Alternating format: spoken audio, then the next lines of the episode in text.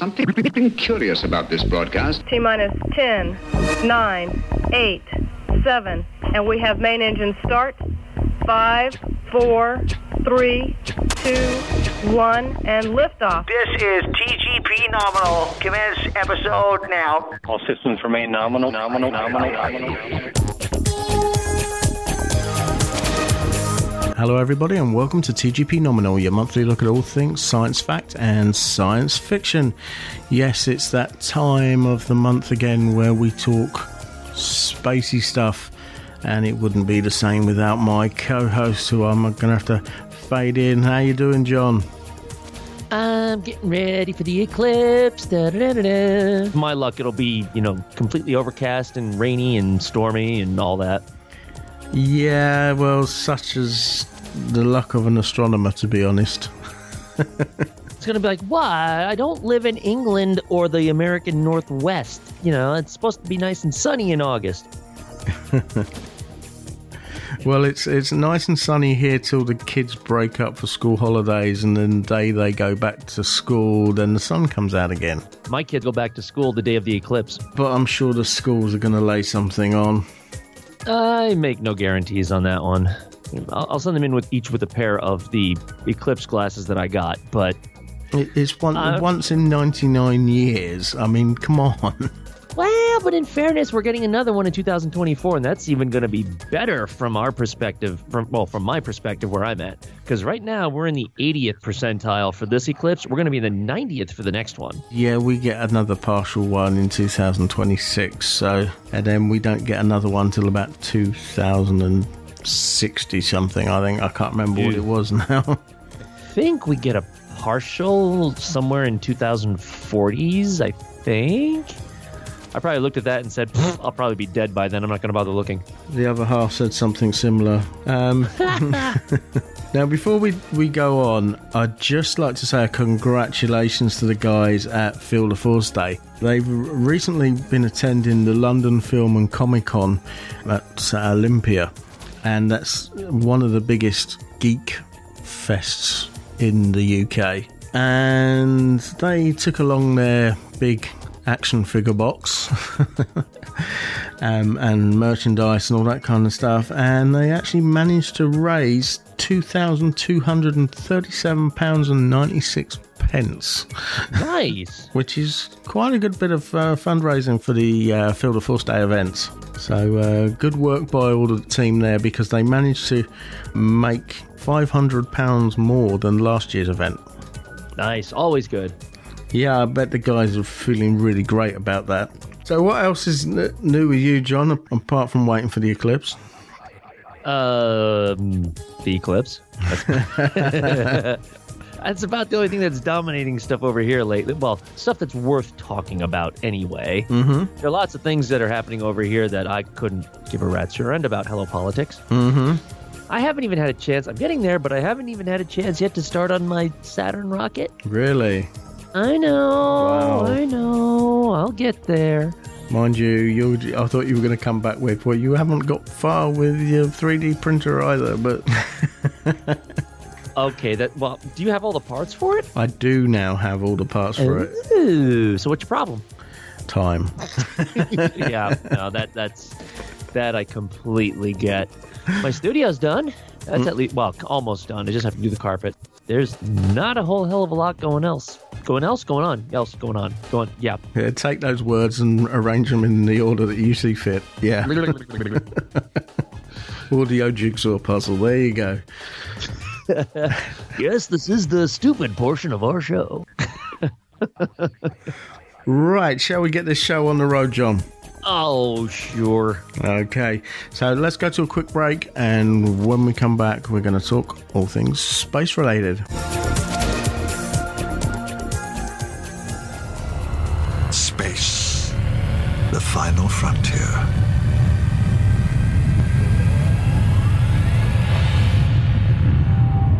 Final because it wants to kill us. Sometimes we forget that. Start taking it all for granted. The suits, the ships, the little bubbles of safety as they protect us from the void.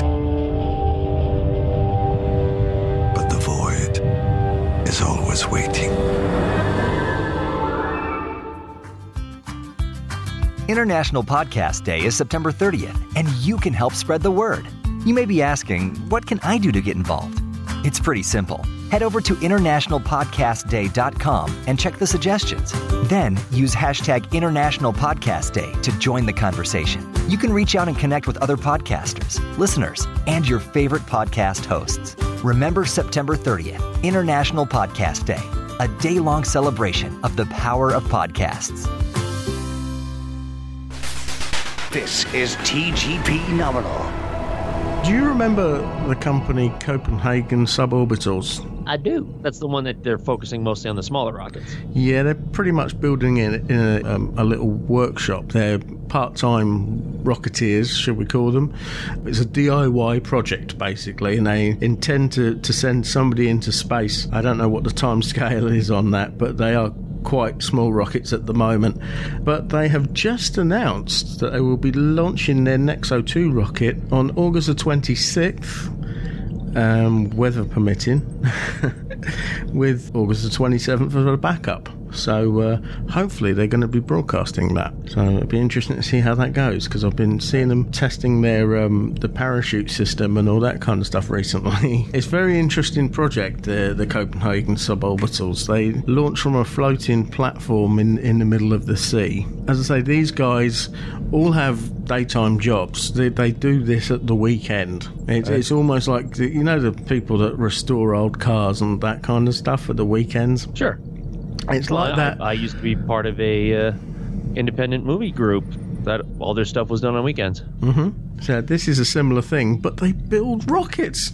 How fantastic is that? Hey, I- excuse me. I used to make movies on weekends. How fantastic is that? Well, that too. Building rockets as your hobby in uh, at, at the weekends. And I mean, I know you can get rocket kits from your model stores and all that kind of stuff, but these Ah, the are a lot bigger than those, but not quite as big as a Falcon 9 or something, you know. Well, no, but obviously they're they're infinitely more complicated than just throwing a couple of Estes rockets, throwing in a uh, what one of those igniter pieces and hitting a button. I mean, these guys mean business, and there's a lot of money they throw into it as well. Especially if something fails, that's a lot of money when it's coming out of your own pocket, as it were. Every time they get to a next stage uh, in building something, I always put a post on Facebook about it because I just love it. It's not an everyday thing for somebody to do and to do it in the equivalent of building it in a shed and uh, launching these rockets. It's fantastic. And uh, yeah, I take my hat off to them. They're really great guys. Be good to get them on the show actually, if we could. To Yeah. talk, talk about it. I mean, there won't be a language barrier thing because most most people in Scandinavia they all speak perfect English, better than I do actually. so I know you, you you talk more American than anything else. this is true. Yeah, you do. I knew you'd admit that.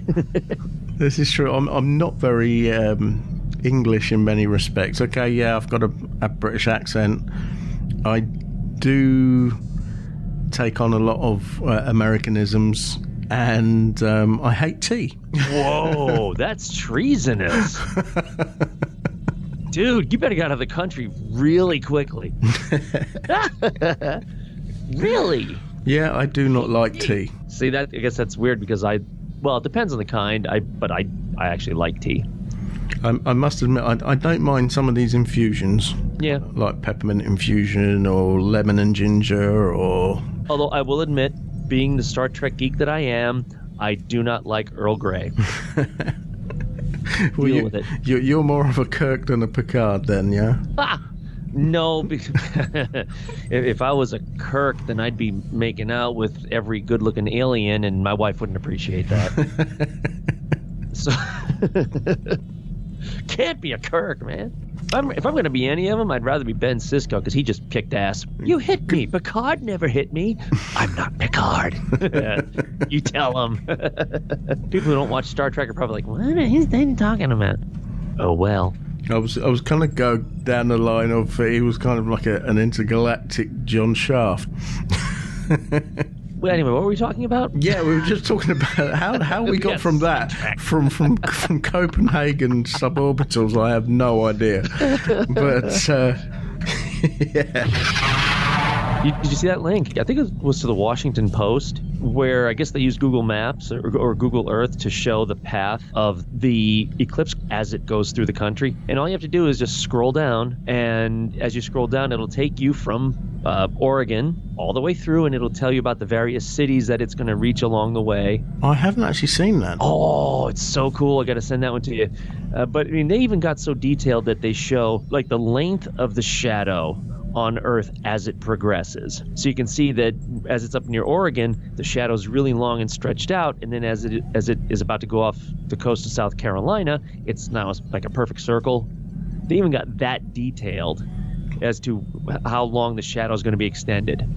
It's it's a really cool site. I'll have to send the link to you. And all you do is you just scroll down on your mouse, and it will just go along the entire path. That's definitely something that uh, the listeners need to see, especially if you're going to be in the line of. Uh, I was going to say scrimmage there. I don't know why I was going to say that. We are not talking football. Um, no, and if we were, I'd hang up on you.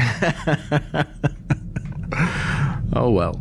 Um, but yeah, it's, if if you're in the, the line of where the eclipse is gonna the hit, as it were, yeah, it's something. It, it sounds like you definitely need to see. I got my sunglasses. Well, my sunglasses, my solar glasses, because Yeah. sunglasses aren't going to protect me Uh-uh. from anything. I don't I don't care how cool you look in them. Yeah, it's not no, gonna no, no. work. That's the one thing. Anybody who's going to be doing this, be careful where you get your glasses. Apparently, there have been a flood of fake ones going out there. They might work, they probably won't, and you don't want to risk your eyesight on it. Chances are, if the price is too good to be true, you know what that phrase is. yeah. you don't want to take your chances on that one. So there are a number of sites that uh, NASA recommends and a bunch of other places. Uh, the big ones are American Paper Optics, which would be e- eclipseglasses.com. That's where I got mine. They come in a whole bunch of, of different options and different varieties. They've also got, you know, like if you want more durable ones, they've got rigid plastic ones. I just grabbed a stack of 25 paper ones for like 20 bucks Mm-hmm. with Bill Nye. Mine have Bill Nye on it. Just make sure you get your sunglasses from reputable areas and don't go for cheap just because it's cheap, because that would be a bad thing. I'd imagine if you've got local astronomy clubs or uh, astronomy gear retailers, you know, uh, telescope retailers, they will probably have something there as well. And if they don't, they can probably point you in the right direction. That's what they're there for. But we can't stress that enough. We've mentioned it before when we were talking to Noah. Safety is everything. Yeah, it's not like you know if your eyes get burned out from the sun, it's not like you can really get those back again. No. Ju- Just ask our friend Richard Vobes about how the problems with his one eye turned out. Yeah, he doesn't have an Yeah. eye there now. I mean, I was quite lucky with the uh, problem I had with my eye. That was my own stupid fault, and I was very lucky with it. I managed to get a paper cut on my eye. How? No, I don't want to know. I don't want to know. I've just just just say I just fell asleep reading a book. Holy cow!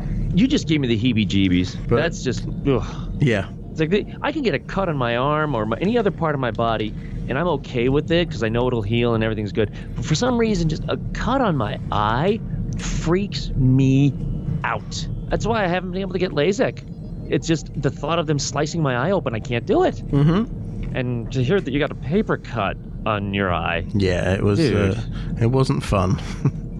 no, that that's like stuff of nightmares almost. And when I went into the uh, the emergency room about it, or the doctor that I went to see, he actually made a joke about it by saying, "Yeah, I told you reading that stuff will make you go blind." Uh, okay, that's actually funny. I'll give him credit for that one. Okay, but hey, rolling it back to the eclipse, even if you're not going to be close to the path of it, you can still help NASA with it because there's a lot of information that they need and they're asking us to help with it. When the Earth goes dark for a few minutes during a total solar eclipse, animals, plants, and environmental conditions react. In the path of the eclipse, temperatures and clouds can change quickly. But exactly how they change is a question NASA scientists are trying to answer. If you'll be in North America during the August 21st eclipse, you can help NASA collect data for a citizen science project that's looking at how much cooler the Earth gets during the eclipse by measuring air temperature and clouds. How can you help? First, download the free Globe Observer app onto your smartphone or tablet. Second, get a thermometer to measure air temperature. See the website or app to see the suggestions of types you can get. The app will walk you through how and when to make your scientific observations. Your data will go into the Globe Program's database where it's accessible to students and scientists from all over the world. Scientists can use this data to study how our solar powered planet is affected by this special celestial event. You can collect data in many locations. The path of totality is roughly 70 miles wide and stretches across the continental United States from Oregon to South Carolina. Outside of the path, the rest of the continental US and other areas will see a partial eclipse where you can still collect data. We are looking forward to your observations. Download the app, create an account, and be ready to take part on August 21st. Well, firstly, I wasn't expecting that accent. yeah, that, well, you know. Uh, and secondly, yeah, that will be quite interesting to see th- how it does differ across the country with the temperature. From what I've been reading, it can drop anywhere up to 15 degrees, which that's substantial. It certainly is. Um, what would that be Celsius? Uh, I don't know. I know it's like five ninths or something like that. So, Google. yeah, I'm, well, I'm, I've just gone onto an app actually that I got on. so 15 degrees Celsius is like 59 Fahrenheit. So What? No, no, no, no, no. Wait, wait. Yeah, no, no, no. We don't want that. But yes, that would be substantial. No, hmm. no. I- I'm, if I'm talking about if it's going to drop 15 degrees Fahrenheit. yeah, all right, okay. Let's do it the other way around. That's easily done. Yeah, minus 9.4 reoccurring, isn't it? roughly 10 degrees Celsius cooler here, w- yeah. for at least for those people who are in the path of totality. Yeah, it certainly will be interesting to, to see because you've got obviously areas in that tunnel of where the eclipse is going that you, you're going to have a quite a substantial difference across the country, aren't you? Depending on where you are. I'm just trying to think where whereabouts in the, in where that's going would be a lot cooler as it is without. Oh, that's hard to say because I it starts in the Pacific Northwest, but that's traditionally that's kind of like England. It gets very warm there even in the winter. Mm-hmm. Um, and then it goes across to South Carolina, which is in the American South. So probably across the Dakota area. I think it goes through South Dakota. That'd be still. I mean, it's all relative because it's still summertime. Mm-hmm. That's the thing, you see. Um, the, the one we had in '99 was in the summer, so that made a lot of difference to what you felt. Whereas the one we had in 2015 was in March, so the weather's not fantastic anyway in March, so you didn't actually feel it as much. Oh, come on. There you go. So yeah, it is the Washington Post. Um, Got to kind of look for it. It's not the first thing to come up on a search when you look for Washington Post and Eclipse. So let's see, Idaho. It does hit a little bit of Montana, not much. The most extreme southwest part of Montana it hits. Idaho is going to be in the path. Uh, Casper, Wyoming. So you can even use this thing to plan which highways will get in the path of totality, and you can just sit on one of those highways. Yeah, uh, I'd imagine that's going to be quite busy though. Well, yeah, we're talking about across the country, so there's 3,000 miles of road there that you could hit. yeah, but if everybody gets the same idea, Uh, yeah, well.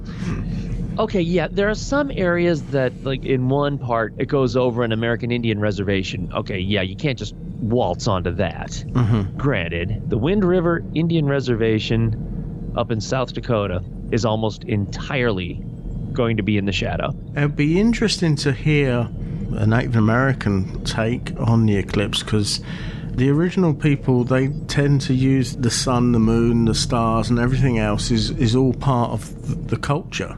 So let's see, according to this, totality will last the longest over the Shawnee National Forest in Kentucky. Which is going to be 2 minutes 44 seconds. The city with the longest duration will be Hopkinsville, Kentucky, with 2 minutes 40 seconds. Nashville will be in the path. Now, it's like off to one of the sides, so it's probably only going to be maybe, maybe like a minute worth. But all of Nashville, Tennessee is there. It's in the path. That's kind of cool. Yeah. They'll be having fun down there. And all of Clemson, South Carolina, Columbia, South Carolina, and it's going to end at South Carolina's Cape Romain National Wildlife Refuge. And at that point, it goes off into the ocean. Yeah, that's where we have our biggest downfall. when they hit here, it's like, okay, we've got it for a very small time before it hits the ocean. but yeah, oh, oh, I didn't even notice that. When you're scrolling down the map, right above that little the mini map of, of the US, it also gives the approximate time that it's going to happen there. That's handy. You could say, oh well, at two roughly 220, it'll be over Carbondale, Illinois. Carbon, it's funny. Carbondale, Illinois, bills itself as the Eclipse Crossroads because it will be in the path of totality for both 2017 and 2024 eclipses. Uh, so they're making a big thing out. Oh yeah. Make the most oh, of yeah. so there you go. If you want to see exactly where it goes over, they even got so detailed with this that they're showing that the St. Louis. You've seen the, the St. Louis Arch? Yep, yep. It is just barely outside the path of totality. We're talking by like half a mile. That's how detailed they got this map. Wow. Yeah, that's pretty detailed. Even if you're not going to get the experience, it'll be still good to look at to just uh, as an astronomer to to see how it's going to travel. Yeah, that's that's cool. I've got you saying cool. I am victorious. Don't ever mock me for it, sir, because I've caught you. There's a company out there called Astrobotic Technology, and they've announced that it's reached a deal with United Launch Alliance to to carry its Peregrine lunar lander to the moon in 2019. Once again, the 50th anniversary of the Apollo 11 moon landing. The Peregrine will fly 35 kilograms of payload provided by 11 customers from six nations. Astrobotic Technology is a privately held company based in Pittsburgh, Pennsylvania, and was founded in 2008 to develop the transportation service for commercial businesses and government agencies to the lunar surface. The company was at one time a participant in the Google Lunar X Prize, but dropped out at the end of 2016 when it decided to concentrate on a sustainable business model. The 2019 launch is the first that it has scheduled. Astrobotic is a participant in the NASA Lunar Catalyst program and has partnered with DHL and Airbus. The Peregrine lunar lander can deliver either 35 kilograms or 265 kilograms to the lunar surface, depending on which launch vehicle is used and how much fuel is stored on board. The lander has its own autonomous landing system that will allow it to touch down within 100 meters of its target. That's pretty impressive, actually. Yeah. It will use a cluster of five ISE 100 thrusters to slow its descent to the moon surface. The lander has a height of 1.5 meters and a width of 2.5 meters. Astrobotic would like to become a partner in a NASA led return to the moon. So, obviously, you've got Moon Express and the, all these other companies that are getting involved with it now because of how the you know the Moon project was cancelled by the Obama administration. You've now got Blue Origin are interested in going to the moon with their project called Blue Moon. oh, I still want to start singing a certain song. Yeah, I know which one. yeah. Yeah, it's interesting to see that more smaller companies are getting involved with these different projects, and uh, it's great to see them working with companies like uh, ULA to get them there. Um, I'm just trying to think what rocket that would be. No, I cannot see anything here that says. No, it doesn't actually say what rocket it's actually going to be flying on. It just says that they have a, reached an agreement to use one of their launch vehicles. But another Pennsylvania one, John. I saw that. It's Pittsburgh. Yeah. Hey, they're not too far from the uh, boilerplate. Well, they're not going to be using that. well, you know, I'm just saying. I'm, I'm still just totally like, oh my god, I saw the thing. I'm still hoping that someone will get in touch with them about that to repaint it back to its former glory. That would That be, would be um, amazing. I would make another wouldn't trip up there to see it. it? Could it be something we sparked? That would also be amazing. to think that we would have that kind of reach. Well, we must have some kind of reach to talk, I guess if talk even to NASA's NASA. contacting us on things. Yeah, that I still can't get over that. Hey, I ain't gonna argue. Obviously, you and I are way too old to actually be part of the Mars generation, but we can mm-hmm. help because we can help to sponsor the Mars generation, and I have done that. So, yeah, themarsgeneration.org, that's the, basically the foundation that astronaut Abby created to try to you know get get kids more interested in science and getting to Mars and stuff like that. So they do have a membership. They've got a whole bunch of different things, uh, a bunch of different tiers. Uh, some of them are restricted to the U.S., but some of them are international as well. Although you guys are going to have to end up paying a little bit more. But you know, T-shirts and uh, patches while they last, membership cards, stickers, uh, discounts on other items, and I mean the whole thing is well, I mean, it's trying to be an outreach program to others regarding the future of space. Obviously, that's something that you and I are, are very interested in, seeing as how that's what we do here. yeah. So, you know, that, it's all about that. They also have a student space ambassador program, as they call it, which is meant to inspire teens and young adults just to share their excitement for space exploration. Uh, and that's free for anyone. Uh, between 13 and 24. Uh, parents and teachers can also sign up for it. And they also have a Space Camp Scholarship Program, which provides 100% of the funding for kids who are, well, you know, they, they've got a uh, an aptitude in STEM, and it, it'll help them to get to space camp. So there are a lot of good things to go with the, you know, supporting the Mars generation, and their memberships go from $25 all the way up to 20000 I wish I had the money to do that. Mhm. That would be fantastic. Uh, so it's simply just go to themarsgeneration.org for more information. Abby has actually contacted TGP Nominal directly through Twitter uh, about helping out. So, Oh, really? yeah. Yeah. Why didn't you forward this to me? I'm disappointed in you, sir. Oops. Oops. that little innocent.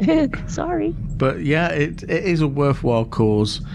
There are kids right across the globe getting involved in this program.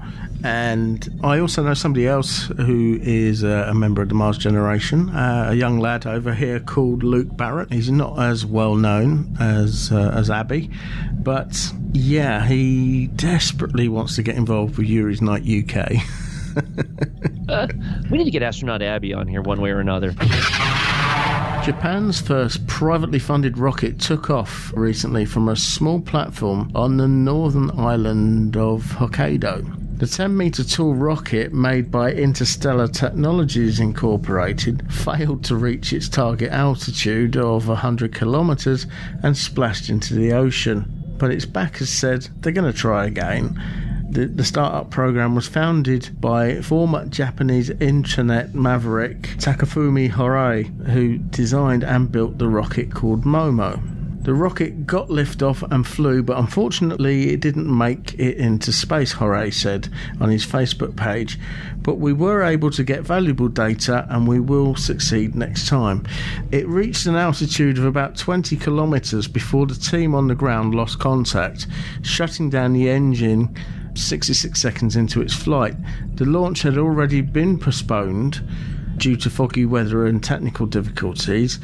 And the Japanese media and spectators, armed with interstellar stickers and merchandise, had gathered on a hill near the uh, Taiki Aerospace Research Field to watch the launch. This is the whole thing about space. You never look at anything as a failure, but if you're getting all this data coming back, you know where it, where it went wrong. You look at SpaceX with all the, the times that um, the first stage landing didn't work, but they learnt from it every time it landed or the attempted land and they made modifications each time it landed and then eventually they got a formula that worked and the rest is history Momo's backers, including a crowdfunding initiative that began last year, are aiming to make space more accessible through cheaper rockets, spurring more research and experimentation. More and more of these companies come together and launch these smaller rockets, and the more it happens, the cheaper it's going to get. Yeah. Yeah. but you said it's what? It was 10 meters? Yeah. It says what? 33 feet. Considering what you and I are used to talking about, that's tiny. Yeah, it is. Uh, it's a stepping stone, isn't it? It's Well, and you don't you don't need an SLS to launch everything into space. technology now is getting smaller and smaller with these, you know, these nano satellites, these nano cubes, and you don't need a lot of space for them. Mm-hmm. Yeah, why? Why do you need a big rocket for that kind of stuff? And the amount of science that you can pack into one of those little cubes, Oh yeah. fantastic. This one didn't make it. They'll make it next time. That's it. And they said that Interstellar are setting its sights on a new goal, developing a rocket that can carry small satellites by 2020. They can do it. Interstellar used widely available parts and its own technology to drive down the cost of the launch to less than 50 million yen, which is uh, $441,000. In comparison, JAXA's uh, solid rocket launch cost 200 million to 300 million yen. So that's quite a big difference, but they are bigger rockets. A lot Yeah. bigger rockets. Uh, they've made it simple, they've made it with parts that are easily available. It kind of worked, and they can just work on it from there. It'd be interesting to see how they go. I just love listening about these these little rocket stories. Over the last few months, we've come across so many different ones. That one that launched from New Zealand recently, um, that one from Camden in Georgia, which we didn't even know there was a launch site in. in They've just launched another one recently, actually, saying that a smaller one, but they have launched again since the last time we mentioned it. So there's, there's must be hundreds of them now popping up all over the place, uh, in places that you wouldn't even think of it. We should get some of these guys on because I'm interested to know what they need to do to organize a launch. Obviously, you know, they got to contact whatever aviation authority to make sure there's nothing in the area, you know, and just what, what kind of permits and, and things like that. What preparation do they need to do to launch a rocket? I'd like to know that stuff.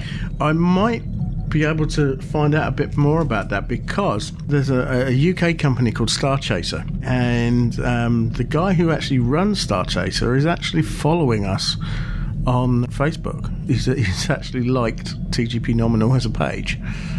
Well, hopefully he listens to our show and, and, and he listens to your shout out and uh, you get a call from him soon. Yeah, that would be fantastic because uh, they've, been, they've been going a little while and the, their rockets are getting bigger all the time. And uh, it's, a, it's, it's a very British concern when you hear the, the names of some of the rockets and engines that they use, like Churchill engines and Thunderbirds and. And, and things like that, but it's fantastic. And they go around to schools showing off different things that they do. Most of the people who, who work for, uh, well, they don't exactly work for Starchasers. They're all volunteers, but they are leaders in their field of, in engineering. It's pretty spectacular stuff. But um, yeah, hopefully the guys at Starchaser are listening. Um, and uh, if, if you'd like to get in touch and uh, and talk with us about the process of how to get something to launch, um, that'd be fantastic. There you go. There's Mark's number, so call him maybe. oh, God, I feel dirty now. I hate that song. Way too much caffeine for this show, man. I got to back off next time. It's like I've said on, on my show. The internet was specifically created for me to make a fool out of myself, and I'm taking advantage of it on this show. Yeah. there is a lot of um, stuff that we could probably put together as, as an outtake reel, and it would be amazing. hey, I'm just impressed that you left your blooper in on the last show. um, I can't believe I fouled up that early in the recording. Ladies and gentlemen, you know it. You love it. You can't live without it. This is TGP Normal. Nominal. Damn. Well, I guess I probably should have talked about this earlier when we were talking about the boilerplate, because that boilerplate was used for test retrieval of you know the, of, of the, the module Mm-hmm. for the Apollo missions. Well, the Orion testers have started the same thing. So they've started with their equivalent of a boilerplate. Do they even call it that? Test articles. I think that's what they call them now. Test articles, yes, because we have to have a more syllable euphemism sort of thing. You know, just like shell shock is now post traumatic stress disorder, that mm-hmm. sort of thing. So, yes, NASA's Orion has started testing in the Gulf of Mexico to retrieve the mock ups of the crew module in conditions that they might experience following an ocean splashdown. So, yeah, they, they used uh, four astronauts were out there about four miles off of Galveston Island, and the mission was to simulate an emergency scenario that required opening the top hatch and jumping into the water, which obviously is a possibility should they finally get Orion up there and back. So, they have to climb a rope ladder to the top of the spacecraft. Just based on the boilerplate that I saw up in Franklin, looks like they made the Orion capsules a lot bigger. This is like a huge room, comparatively speaking. It's going to have a bigger crew, isn't it? Yeah, I guess. But it just it seems to be just significantly larger than the other one. But anyway, they have so they have to climb a rope ladder to the top of the spacecraft. Then they have to deploy a life raft, and they have to practice throwing survival equipment overboard. So they it says that they inflated a banana-like flotation device under their armpits and leapt into the Gulf of, of Mexico. So uh, a boat waited nearby just in case something went wrong. But apparently, one thing that they do say is that because this was a test, you know, they knew conditions were going to be okay and, and they were going to be all right. But astronaut Suni Williams says that uh, it's exponentially harder when it comes to the actual real thing, saying that uh, you've got that adrenaline and you're going to do it and you're going to get through it more than likely, but it's really going to be hard because people come back from space and they're tired and they don't feel good. Obviously, this whole thing is to try to prepare them for, you know, whatever eventuality might happen. So uh, they had to undo their seatbelts various tubes that were connected to their suits, uh, their communication systems, their cooling system. Then they had to use a pulley to lower the 100 pound hatch and move it out of the way. There are actually several ways that they can leave the Orion capsule, saying that a non emergency technique was not tested uh, that involves a Navy ship with a device like an inflatable dock that wraps around the module to stabilize it and to help get the people out of the aircraft. I thought Yeah. you was going to say some kind of naval vessel comes along with a big magnet. you know, in fairness, the first time I read the article, I was expecting like a big scoop. So you, you're, I was thinking of it from the bottom. You're thinking of it from the top. yeah. They've gotten far enough that uh, that they've started to practice the, the rescues from the module that returns. And actually, I got something else on this. The uh, interim cryogenic propulsion stage has moved uh, to the space station processing facility. So uh, this this interim cryogenic propulsion stage is the first segment for the SLS to arrive at Kennedy Space Center. It, it was actually designed and built by ULA in Decatur, Alabama, and by Boeing in Huntsville, Alabama. So this is going to be the uh, this is going to be at the top of the SLS, right below the Orion capsule, and it's going to provide the liquid oxygen and liquid hydrogen for the big uh, push that it needs to get beyond the moon and get back to Earth. They're starting to bring all the pieces together to get the SLS going.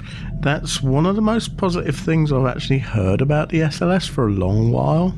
Yeah, and that's not to say that it's not burdened with lots of budget overruns and other things, but you know, be- between actually testing the the rescue at sea and now the pieces are starting to come together for the actual rocket, looks like they're starting to move. Or should, well, I don't want to say it that way. They've been moving, but at least now there are some more evident signs from our perspective that Yeah, it- it- they're they're starting to get it all done. It's more of a, a physical rocket than a paper rocket. That's a very good way of phrasing it. When you can actually physically see something coming together, it does change the whole perspective of it all. It, it seems to be this is imminent now. Mm-hmm. Yeah, just got to keep watching this space. I see what you did there. Crumbs may seem harmless here on Earth, but they can be a hazard in microgravity. And they can get into an astronaut's eye or get inhaled, causing someone to choke. Crumbs could even float into the electrical panel, burn up, and cause a fire. That's part of the reason why it was a very big deal in 1965 when John Young, during the Gemini 3 mission, pulled out a corned beef sandwich from his pocket as he was orbiting the Earth with Gus Grissom. Where did that come from? said Gus Grissom. I brought it with me, he said. Young then took a bite, and then microgravity took over, spreading breadcrumbs throughout the spacecraft. This, this is actually a true story. It happened. And uh, there is actually, um, I think it's in the Gus Grissom Museum, they've actually preserved what was left of the sandwich and put it in a Perspex case. Today, instead of using bread, astronauts usually eat tortillas because they don't crumble in the same way and they're easy to hold with one hand as an astronaut floats about. So you really shouldn't be floating around whilst you're eating anyway. You should be trying to try and stay in one place. But for many Germans, tortillas just don't cut it. So when a man named Sebastian Marcu heard that um, German astronaut Alexander Gerst is returning to the International Space Station in 2018, that got him thinking should we do something to enable him to have fresh bread in space? Bread is really a big deal in Germany. They have bread with pretty much every meal. Um, and there's thousands of different variations of uh, bread out there. To Marcu, a German astronaut in space without fresh bread seems like a uh, preventable problem and he and his friend, an engineer, started a company called Bake in Space back in um, in March. They've partnered with the German Aerospace Center, which is basically German's version of NASA, and their goal is to make an oven that can successfully bake dough on the International Space Station by 2018. There are a lot of obstacles that make baking difficult in space. First, the oven needs to function on about a tenth of the power an oven here on Earth does. And it's pretty much impossible to preheat the oven because if it gets hot and then the door is opened, a giant hot air bubble could leave the oven and float into the spacecraft. It could just sit there in midair and the astronauts could basically burn himself as he flies through it. Oh, wow. See, these kind of things you don't think about. Hmm. And then there's the problem of the dough.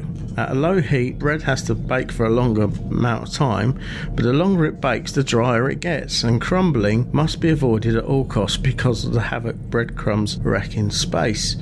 Despite all the technical challenges, Marcu predicts that his company will able to have Alexander Gerst bake the first loaf of sourdough in space next year.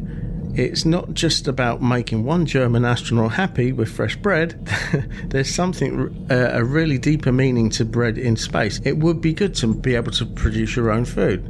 I thought about this the other day. If they're going to make their own bread in space, they're starting to have their own lettuce in space. As we know, they've been eating lettuce in space.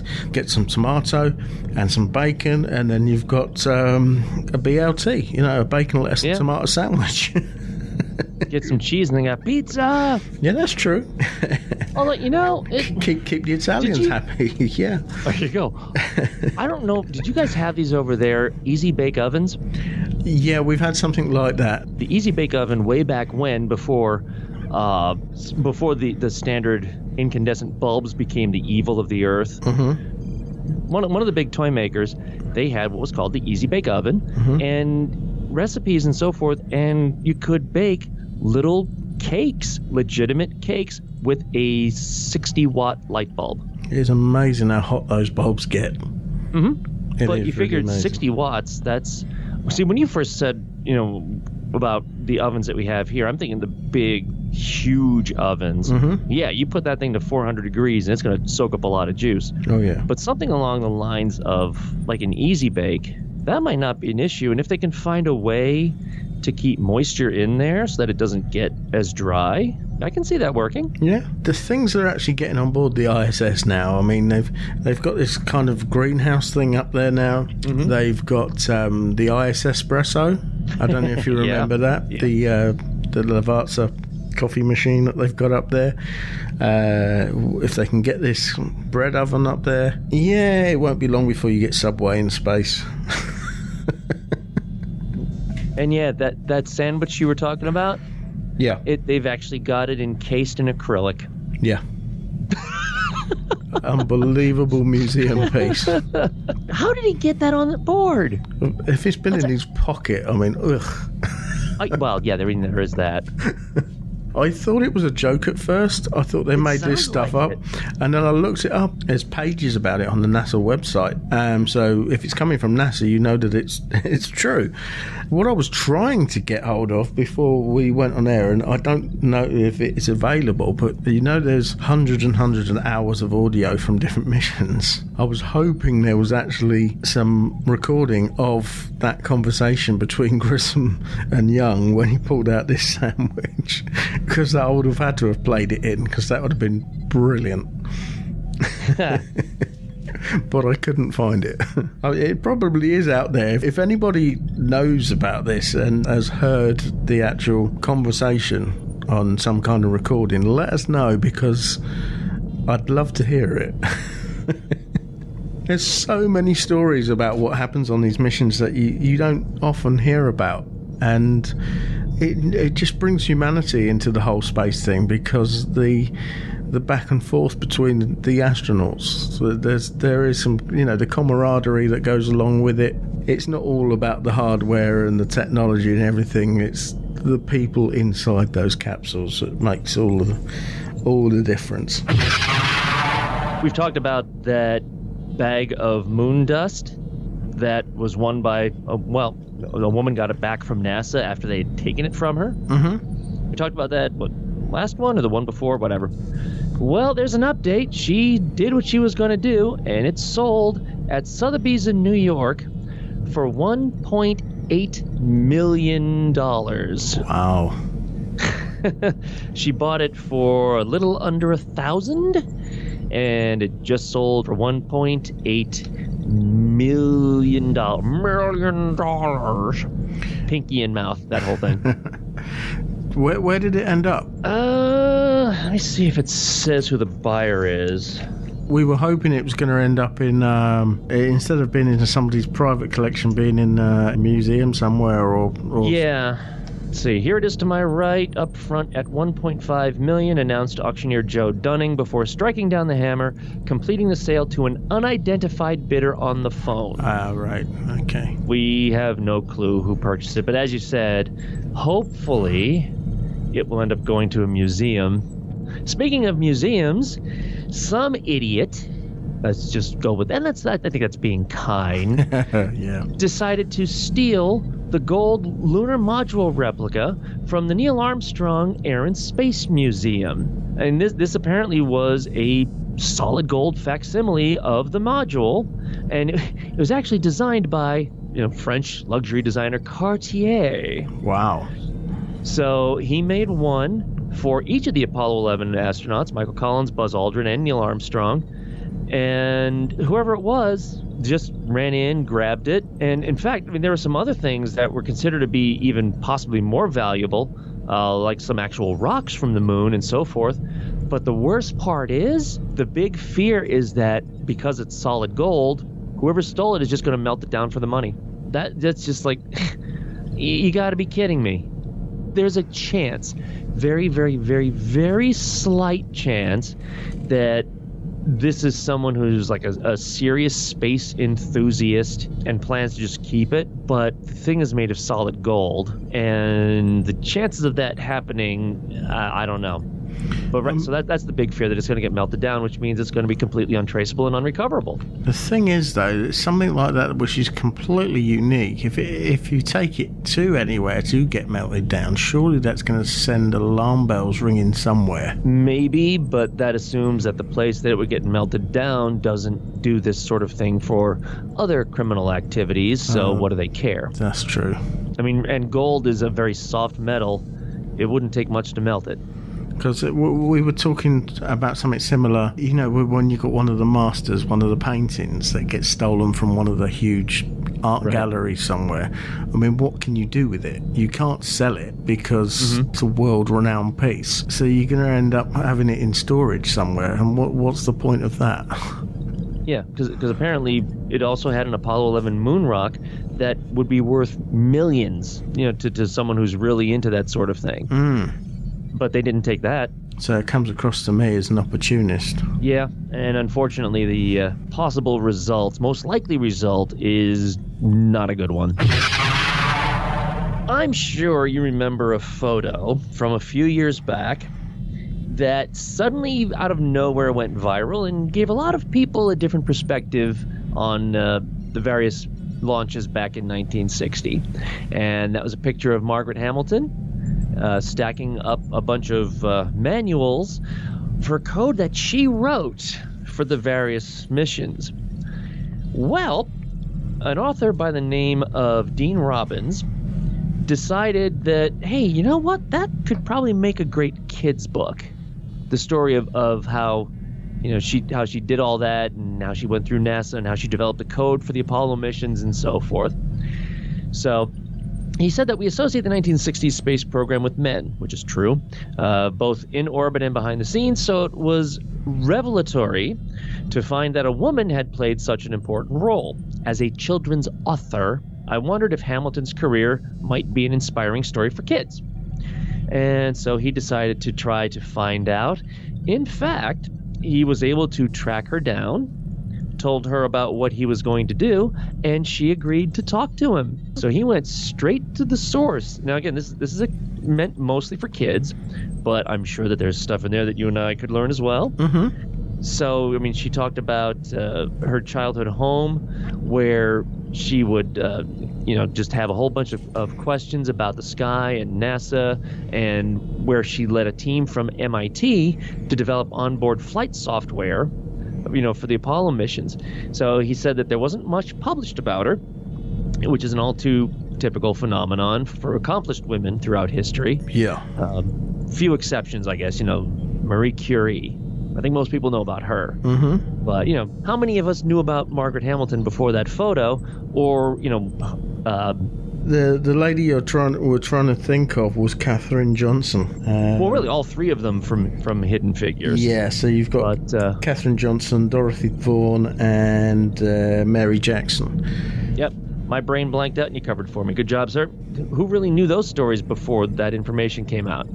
So he said, uh, I'm a longtime journalist, so I put on my reporter's hat, tracked down her email address, and asked if she'd be interested in doing an interview with me for a possible children's book.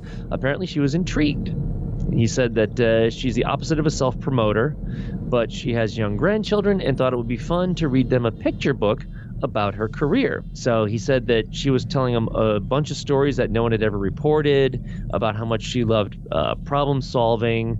Back then, she felt that there was an unfairness about how women had fewer opportunities than men, and she resolved to change that as much as she could. She joined the boys' baseball team, and according to this, she even renamed some of the daddy long legs she found in her yard as mommy long legs. So, uh, I don't know that they're called daddy long legs all over the world. Uh, are they also called harvestmans? Different people call them different things. Um, yeah, we call them daddy long legs here. Okay.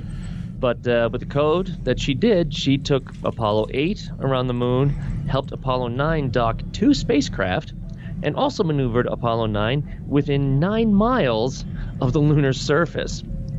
So, and of course, there's that historical photo of her stacked up with all of her code for Apollo 11. But even at that, she also had the Apollo 11 lunar module ready to land on the moon, but there was a problem with the guidance computer. But she actually anticipated that and programmed the computer to ignore extraneous tasks when there's a problem and to focus specifically on the landing. So Apollo 11 landed just fine. Mm-hmm. And so, yeah, I mean, it, there's just a whole book about her and her life and, and everything leading up to that, you know, the missions and, and the code that she wrote and so forth.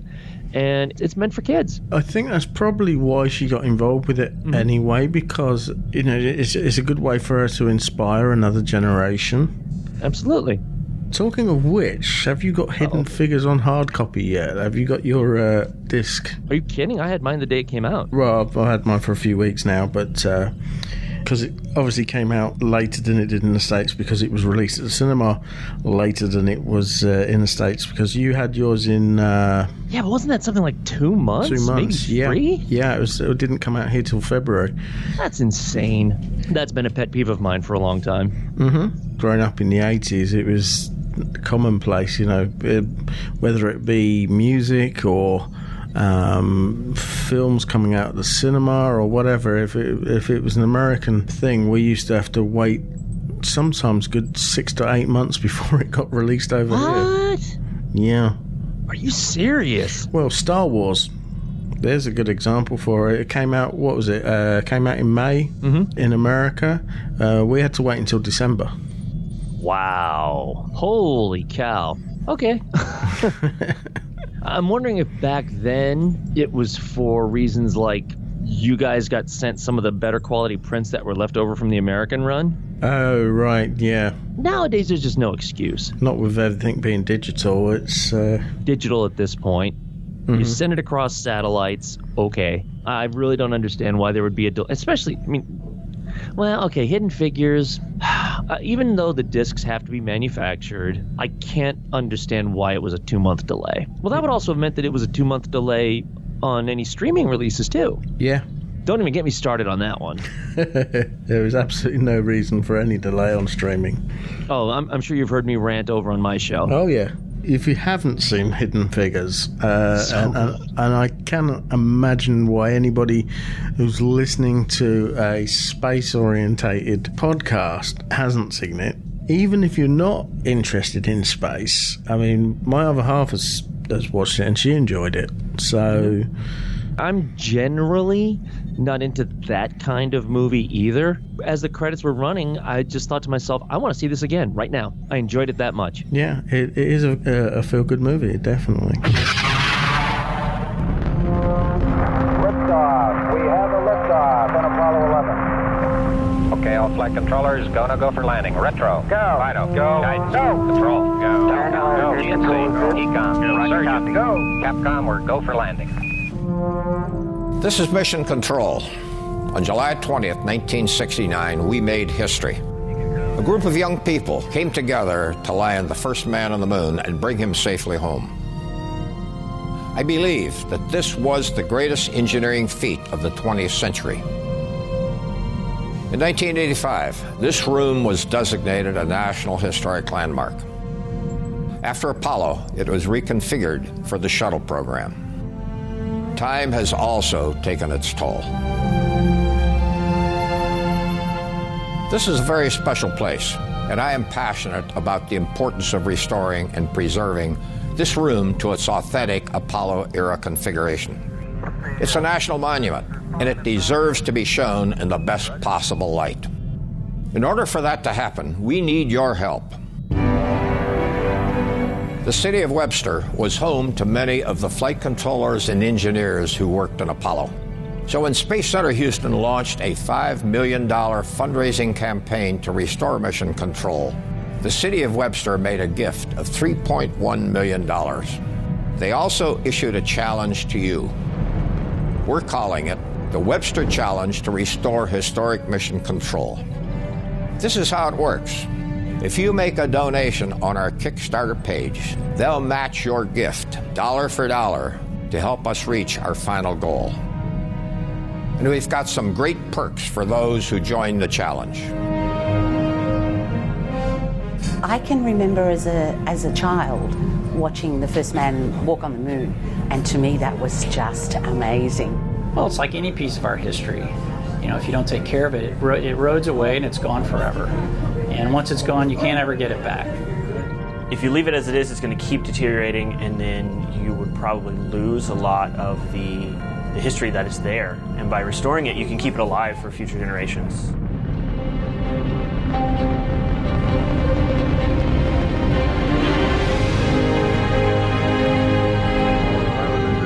This campaign will help preserve a vital part of our country's history. Time is tight. Our Kickstarter campaign will last just 30 days. But with your help, we can make this room look just the way it did in July 1969 as we guided Neil Armstrong and Buzz Aldrin to the moon's surface. Join us now in saving mission control so that we can celebrate a great leap for mankind and inspire the imagination of future generations.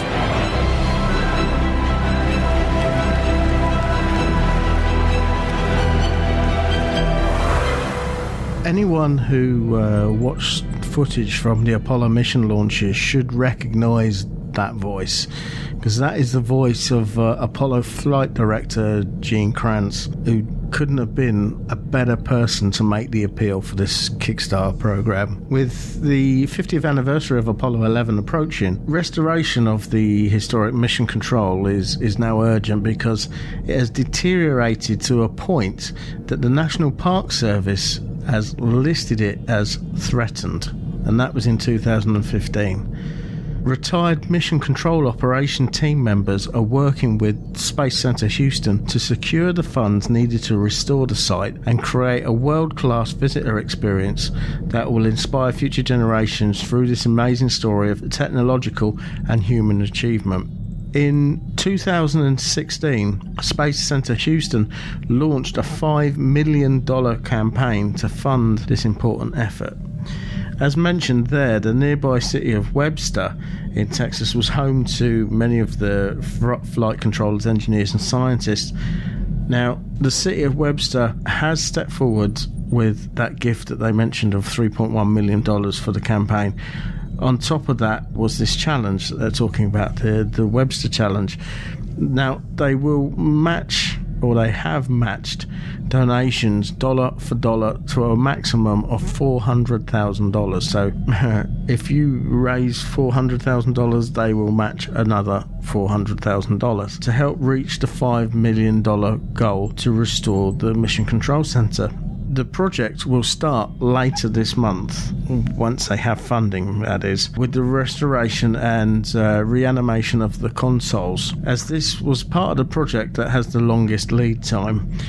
Whilst this is taking place, crews will begin basic cleaning and repair and refurbishment of the site, replacing the carpets, acquiring all the historic furnishings required for a fully authentic Apollo era mission control. The anticipated completion date for the entire project is January 2019 in advance of the 50th anniversary. The budget for the project includes the cost of the restoration of the Mission Control Center, future maintenance of the site, and the development of a first class visitor experience that will interpret the Apollo program for the public. Kickstarter funds will also be used to produce and deliver unique Apollo inspired rewards for the backers. Renowned Star Trek designer Michael Okuda. Michael Okuda. He's created a special mission patch for this project. Um, there's a punch out model of the Apollo 11 command module and there's also a documentary specially made for this called Mission Control Unsung Heroes of Apollo, which is available for people who donate. For backers interested in unique experiences, there are several once in a lifetime opportunities. They needed to raise 400,000 for the challenge to work. At the moment, the total stands at $411,273 as we record. And there's still 11 days left to go. Oh, and it looks like for those of us in the U.S., any donations are tax deductible. Yes, they are, yeah. Whatever amount is deductible from your pledge for federal income tax purposes, please retain this document for your records. Yeah, look at this. That's Okay, hold on. What's the big one? The big one. Some of the big ones have sold out uh, already. Hold ten thousand dollars to meet flight director Gene Kranz. There were ten available. They're all gone. Yeah. There's some big. Oh, um, and I will say this: uh, one of the uh, the donators to this is friend of the show, Richard Garriott. So, um, oh, nice. this is how I found out about this, to be honest. and I'm wondering now which one of these has he gone for? that mission patch. Yeah. Oh, I, I wouldn't be surprised if he did one of the if he did the ten thousand. Mm. That wouldn't shock me at all. Hmm. I mean, because he used to live out that way, didn't he? So, uh, uh, he was great. at that, just just because it's Richard Garriott. Mm. You know, this is something very near and dear to him. Mm-hmm. And 10,000? Eh, I don't think that's a problem for him. No, not really. Hmm, that patch from Michael Okuda. Hmm. $55 pledge, huh? I might have to do that. It's quite a nice patch, actually. Yeah. We shall see. I also like T-shirts though too. There's a thirty-five dollar pledge for that. I could do both. I did that accidentally with the uh, the the documentary behind Deep Space Nine. Oh yeah, yeah. I didn't realize that I pledged twice to that. Oops. Oop. Well, I mean, I don't mind. You know, it's just one of those things where it's like, why am I getting a second notification for uh, where to send the the behind the scenes Blu-ray? What? Oh, oh yeah, I did. Hmm. Oh well, you know what? That means I'll be getting two, Two. copies of the documentary. Yeah. Uh, you know, I might be able to. Shipping a disc to England doesn't cost that much. I might be persuaded to do that. Maybe. Yes. Yeah. I know someone who might appreciate that. Yeah, it, even I mean, you know, I love watching all the behind the scenes stuff anyway. Oh yeah, um, I love all that stuff. Um, but what on an iconic show like that is just, uh, I I prefer that to actually things like um, uh, Next Generation and things like that. I, I prefer. I do realize you just committed sacrilege in the eyes of a lot of people. Yeah, I know. But the thing is, I'm with you on that one. I still prefer Deep Space Nine. Uh, there was something really special about that because of the fact that, that there was endless things you could do with it. Mm-hmm. And, and they also showed real character progression. Mm-hmm. You didn't know from one episode to the next if that person was going to do something bad or something good. Yeah. You know that they handled a bunch of stuff that that went all over the political spectrum. And, and You not know- and not to mention the crossover with the original series. Yeah, th those crossovers are fun, and seeing some of the characters from the, uh, you know, from Next Generation crossing over into it, that was fun. It was just, yeah, it was dark, and if you missed one episode, you might lose something later on. Yeah. which is something else that Gene Roddenberry didn't really want. But sorry, I really, really like that series. I, I think it was a more grown up approach to Star Trek. Um, it, it was almost like well, this is the, the Star Trek version of um, Empires, if you know what I mean, because that was always classed as the more grown up version of the Star Wars trilogy, wasn't it? Out of the right. out of the three, my favourite out of the three, to be honest. Yeah, the the good guys had it handed to them on several episodes. Mm-hmm. So yeah, I, I agree totally. Too bad we'll never get an HD version, though. Yeah. Oh well. Yeah. Just take what we got. Hi, I'm uh, Commander Chris Hadfield. I'm here with Eleanor. This is my granddaughter. And we're here to talk about planetary protection because NASA is advertising right now for a planetary protection officer. Sounds like a crazy title, but Eleanor lives in China and she's visiting here to Canada right now. Um, and she caught a little cold somewhere along the way. She transported some little bit of life from one part of this planet to the other. And in the past on Earth, that's caused some real problems. We've had worldwide flu epidemics and plague, and and when we first came as Europeans to the Americas, it, it caused havoc and, and killed huge swaths of population because we weren't thinking about the effect of something as trivial as a runny nose on the rest of the world. And NASA is in the business of not just going from continent to continent, but actually going from planet to planet. We really take it seriously. And so NASA appoints one person to think about how Canada's bugs, yeah, Canada's bugs might cause a problem on another planet. And we've been to Enceladus where there's plumes of water squirting out into space, and there's oceans on Europa. Maybe there's life somewhere else. We don't want to, to cause an epidemic that wipes it out. And also, when we start bringing bits of the moon back, or eventually bits of Mars back, we don't want the opposite to happen and cause some sort of unexpected contamination on Earth. So that's why uh, Cassie, who's retiring as Canada or as NASA's uh, planetary protection officer, um, she's been doing it for 11 years. Uh, she's retiring, and NASA's looking for a new one. So if you want to help protect the planet, then see if you can have the qualifications to be NASA's planetary protection officer. You can find it online, and then you can take care of people like me and like Eleanor and everyone all around this blue ball. Hi, everybody. Taking care of her. It's different when you hear someone like Chris Hadfield explaining the situation. Yeah, 'cause I'm It- sure it you and I thought the same kind of thing when we heard about Planetary Protection Officer. The money is pretty cool. Oh, I didn't actually look it up. It pays between $124,000 and $187,000 annually. The, posi- the position is for three years, which could be extended up to another two, so in total, five years. Where is it located? I can't actually see where it says it, it's based. If it's based like in DC or in a major city in the US, it's nice, but it's not as impressive as it sounds. uh, trust me, if, if, just take a look at cost of living in the DC area and prepare to be shocked. They have this thing called London weighting. Okay.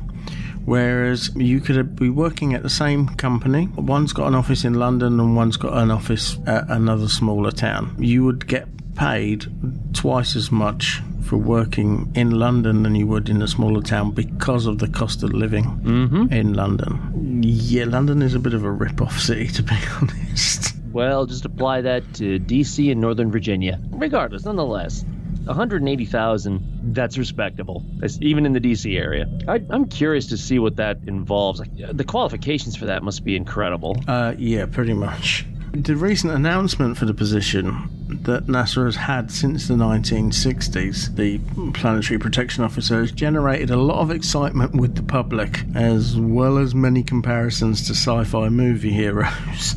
And it's also caught the attention of one self proclaimed Guardian of the Galaxy an inspired little boy from New Jersey who has reached out to NASA in a letter to express his interest in serving as the agency's planetary protection officer. Nine year old Jack Davis is in return receiving a letter from NASA's planetary science director, Jim Green. Jack's letter read, I may be nine, but I think I would be fit for the job. One of the reasons is my sister says I'm an alien. Also, I've seen almost all the space movies and alien movies I can see, Jack said in his handwritten letter, which NASA shared in a tweet. I've also seen the show Marvel's Agents of S.H.I.E.L.D. and hope to see the movie Men in Black, he explained, adding that he's great at playing video games, he's a quick learner, and the fact that he's young and can learn to think like an alien. Um, Planetary Science Director Jim Green responded to, to Davis by writing a follow up letter. He said, I hear you're a guardian of the galaxy and interested in being a planetary protection officer. That's great. Our planetary protection officer position is really cool and is very important work. It's about protecting the Earth from tiny microbes when bringing back samples from the Moon, asteroids, and Mars, he added. We're also looking for bright future scientists and engineers to help us, so I hope you will study hard and do well at school. We hope to see you here at NASA on one of these days. Which I thought was really nice, and if I'd have re- cool. received a letter from someone like that, it definitely would have been framed. Oh, yeah. But that's it's really cool that even something like that is inspiring kids. But I, th- I think it's just the fact that they've seen the, the, the title Planetary Protection Officer. It does sound like Men in Black. Oh, yeah, absolutely. That's why, I mean, the first thing I thought of was alien invasion. It's like, what are they thinking of? That's just you know, the sci fi geek in me. Chris Hadfield had to just take all that away, didn't he? Oh yeah, Throw it- some logic on it. But when Chris speaks, you listen. Oh, yeah, absolutely. no question. He is such a legend. You know, even though he's not exactly retired because he still works for the Canadian Space Agency, he still brings the science to people, which is great. So that's about all we've got time for on the news front. But if you come back after this short break, we will be bringing you a new segment, and hopefully, it'll be a regular segment. Good morning. It's T minus 45 minutes until the final countdown commences. In less than one hour, if all goes according to plan, the three members of the Apollo 11 crew will blast off in their My father's name was Edwin Eugene Aldrin. has dreamt of mankind's greatest adventure. I became Buzz. Destination, the moon.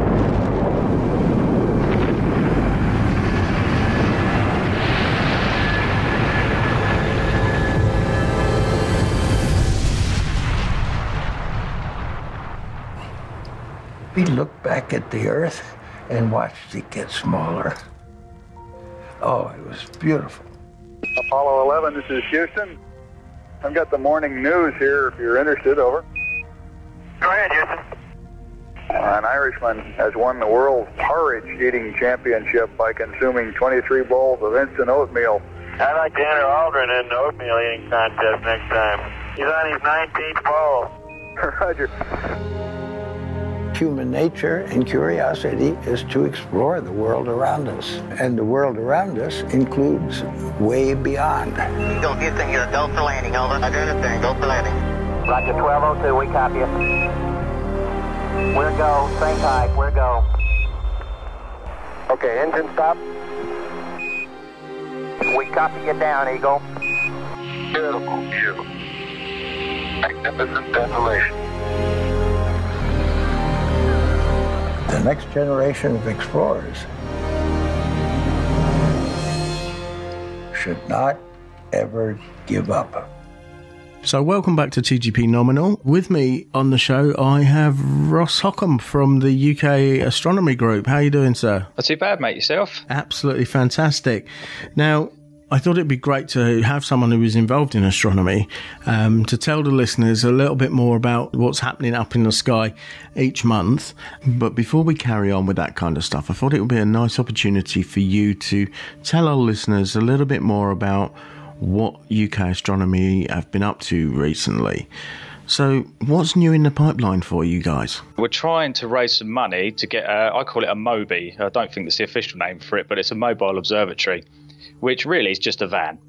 We want, we want a box van. We want to try and wrap it with the UK astronomy logo around the outside. Uh, some people, bless them, they've been uh, funding us to for a planet on the side, so their name's going to be in the planet. So they donate a bit of money to us. We put their name on a planet on the outside. So it's a good way to fundraise.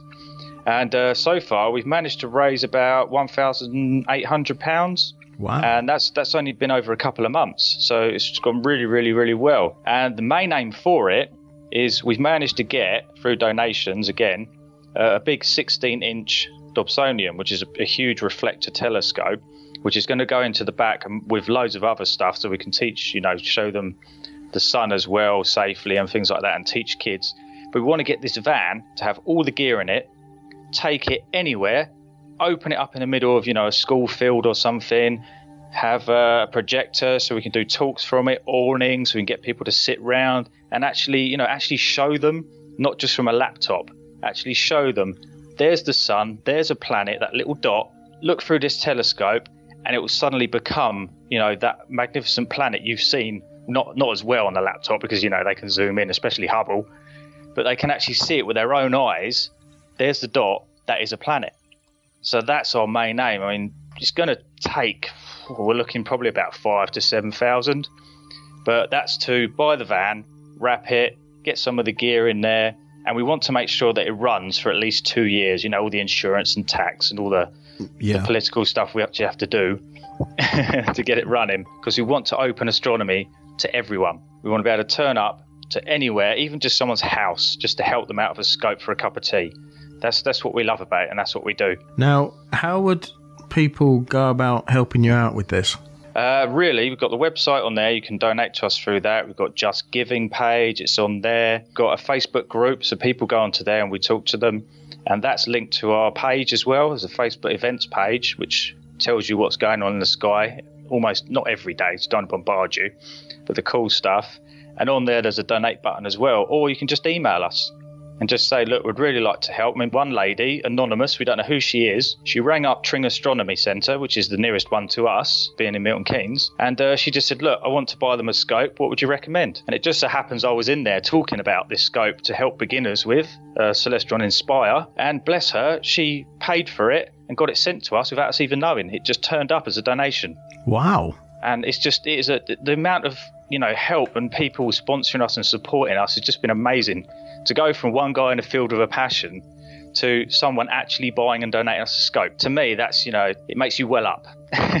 Yeah, you, you do feel it. that's that's the ways you can get to help us all our astronomers are volunteers. None of us get paid, but we're now a charity, so we can actually apply for grants and things like that. And, you know, to actually do that and support us, for me, it's like, wow, UK Astronomy was just, you know, a Facebook group. That's what started with 30 friends. That was it. And now there's like 2,000 members in there. They're all talking and chatting, and it's become something now.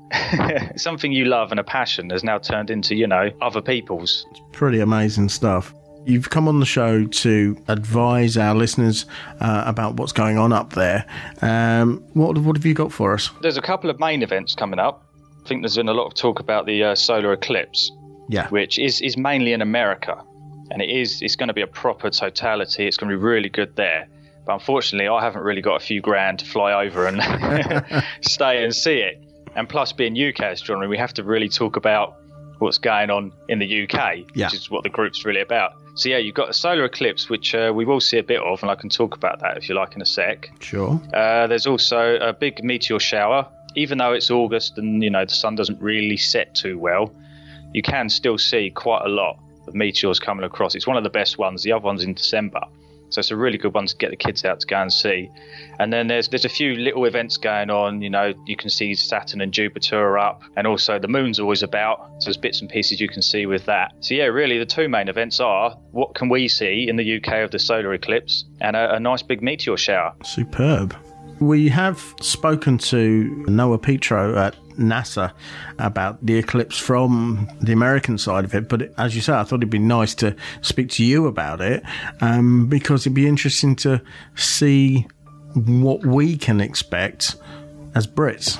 Uh, as Brits, we are quite often disappointed, especially with the weather, because it does uh, get in the way quite a bit, as, it, as I can see out my window right now. I'm meant to be going out tonight actually to do some astronomy, but I don't think it's going to happen.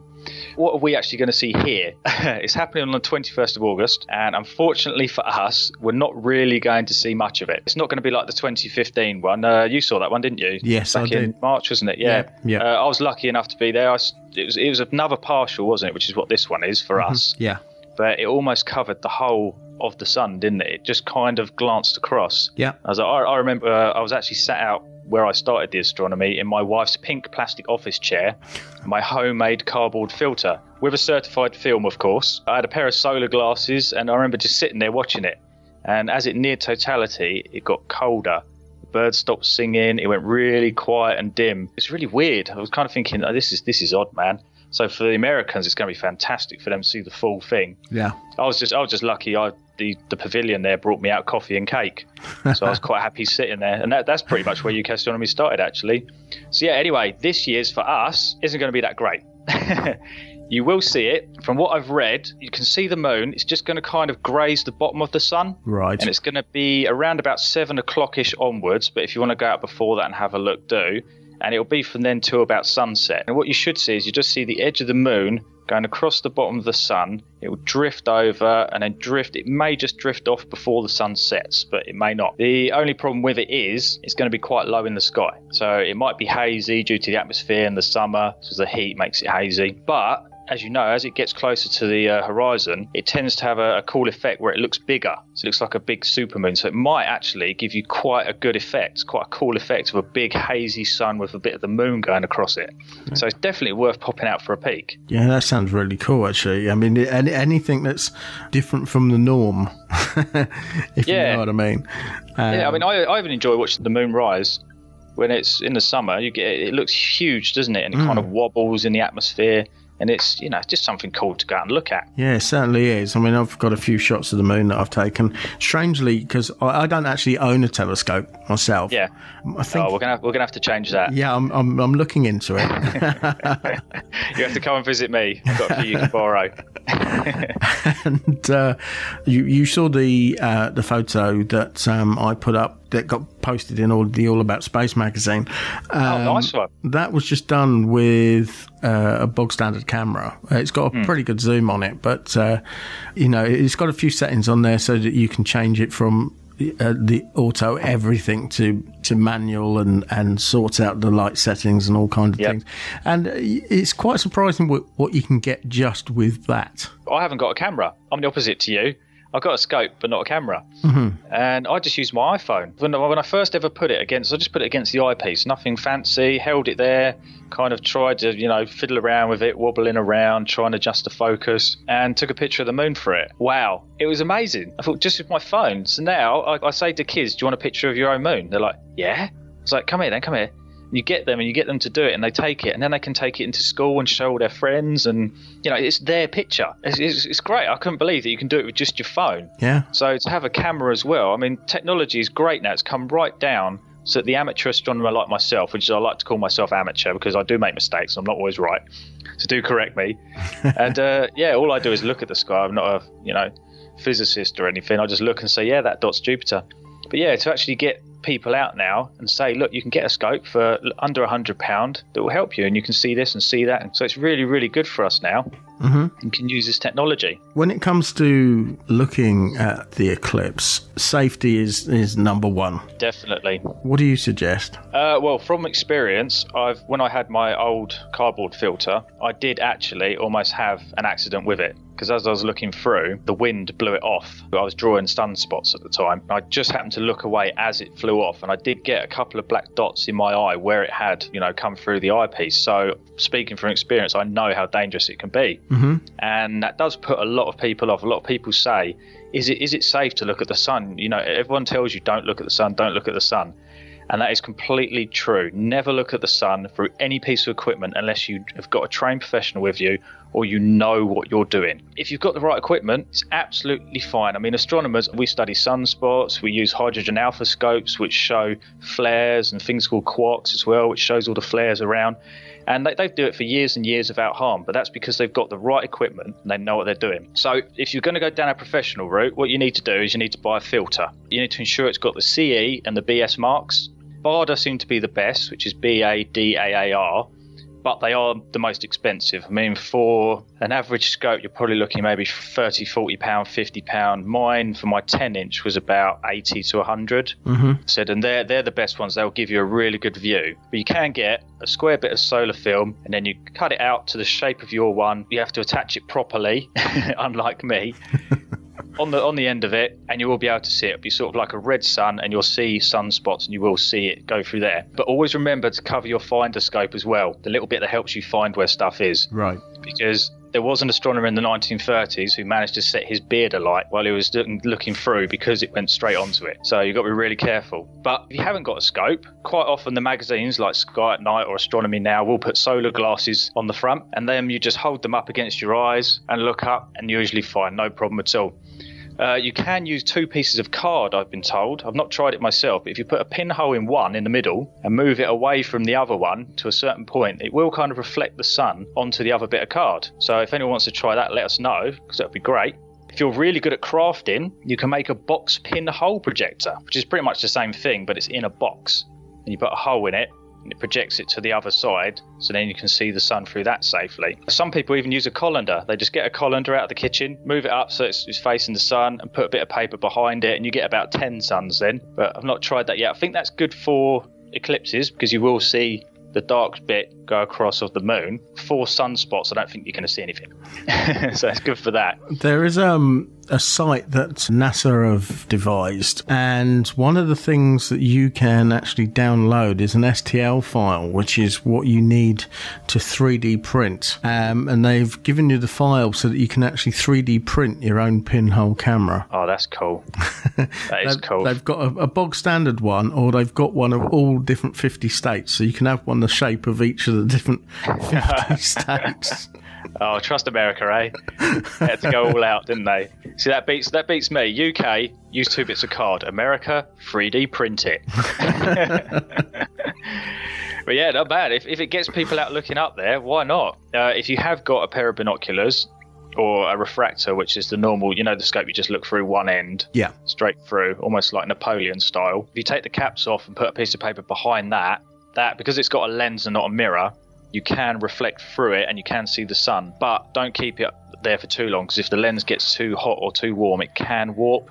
So it's kind of like have a little look, put the cap back on, that sort of thing. It's just literally if you've got put the binoculars up facing the sun Mm. as best you can without looking, and then you put the piece of paper by the uh, you know the Oh, end you right. look- Yep. and yeah, you move it And it- away slowly, and it'll get to a point where it should show you the sun through it. Right. Okay. Apparently, I've I've not tried it yet. I've got I've got all these things I'm going to try. Never ever look at the sun unless you've got the proper stuff. I mean, you can give us an email at uh, info at ukastronomy.org and we can send you down the right route.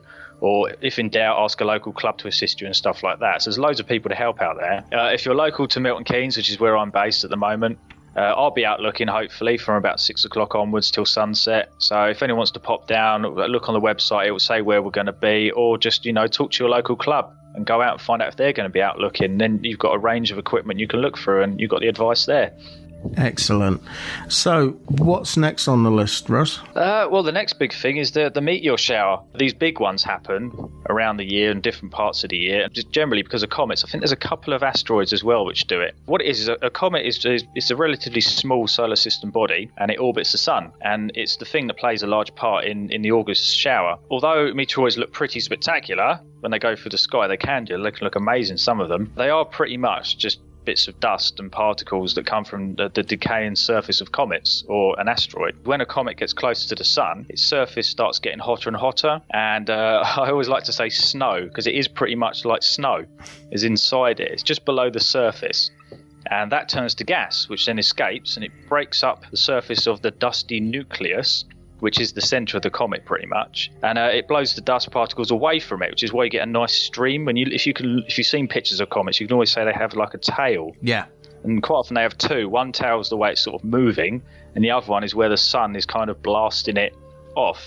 So you have a couple of tails, and yeah, and these these form streams of a stream of particle around the orbit of the comet, which you know the comets go round over and over and over around the same sort of orbit past the sun again and again, which then increases that sort of dust lane, as I call it. The larger the comet, the denser the stream is, or the dust lane. So there's, there's loads within where we are, which is why we have quite a few throughout the year. There's one in December as well, which is fantastic. It's, it's dark as well, which is always nice and cold. For some reason, us astronomers like dark, cold nights. Everyone else is inside, nice and warm. But yeah, so as the Earth orbits the sun, it then it will pass through these clouds, dust particles, and it collides with some of the meteorites, and that creates the shooting stars. The August ones are called the Perseids, and uh, it's associated with the comet called Swift Tuttle, and the name comes from its discoverers. Great thing about astronomy is, even if you're an amateur, if you discover something that's new, Mhm. you get to name it. It's yours.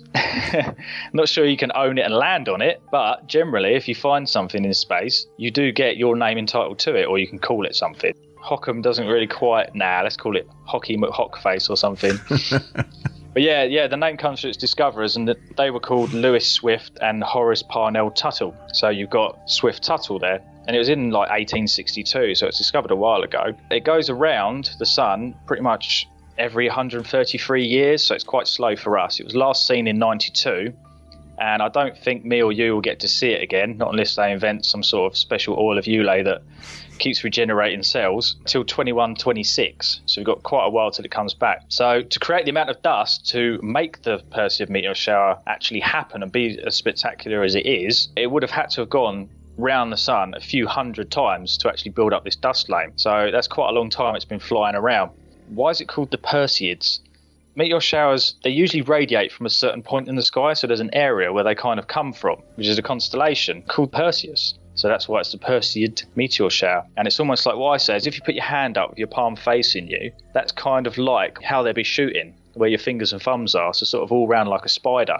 A lot of people say they burn through the sky, but I don't think if you actually Google it or look it up properly, they don't really say it actually burns. It's been flying through space for quite a long time. It's probably going quite fast. We go around at about 30 kilometers per second, I think. So to actually then hit a piece of dust at that speed, it's going to actually brighten really, really, really considerably because of the amount of heat as it goes through our atmosphere. So that's why you get those light displays as it's flying round. Because normally a bit of dust just going into it, you wouldn't see anything. A small meteor will enter Earth's atmosphere. It will go from traveling through the vacuum of space, which is pretty much nothing, and suddenly it's getting compressed through air. It's hit something now, so it's got a bit of friction there. So moving through space is effortless. There's nothing going on, and typically meteors can travel at tens of thousands of kilometers per hour. Plus, then Earth traveling as well, hitting each other. the air in front of the meteor or meteorite, it compresses incredibly quickly as it goes in. And uh, when a gas is compressed, its temperature rises, which then causes the meteor to heat up as well. So it's kind of like it's actually the air in front of it that heats up, being compressed, which then kind of heats up the meteor. So really, it's almost the air doing it, which is quite strange. And that, that causes the bit of dust to start to glow. So the compressed air will continue to burn it until generally nothing's left, which is why you see them sort of almost look as if they kind of burn a trail in the sky. But I have read that the re entry temperatures can reach about 1,650 degrees Celsius, which is is quite ridiculous.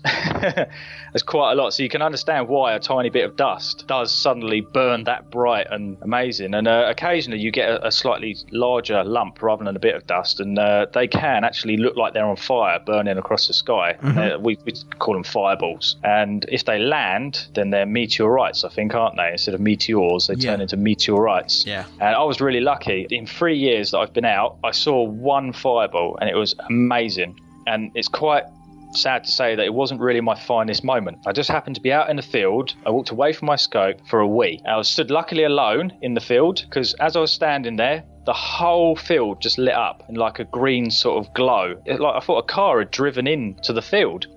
And then as I turned around, I looked up and I saw this fireball of like green bursting across the sky and it was lighting the whole field up. And it was absolutely amazing. I've never seen anything like that before. And it's been three years, which is why now, wherever I go, I seem to find myself looking up, which is probably hazardous to my own health.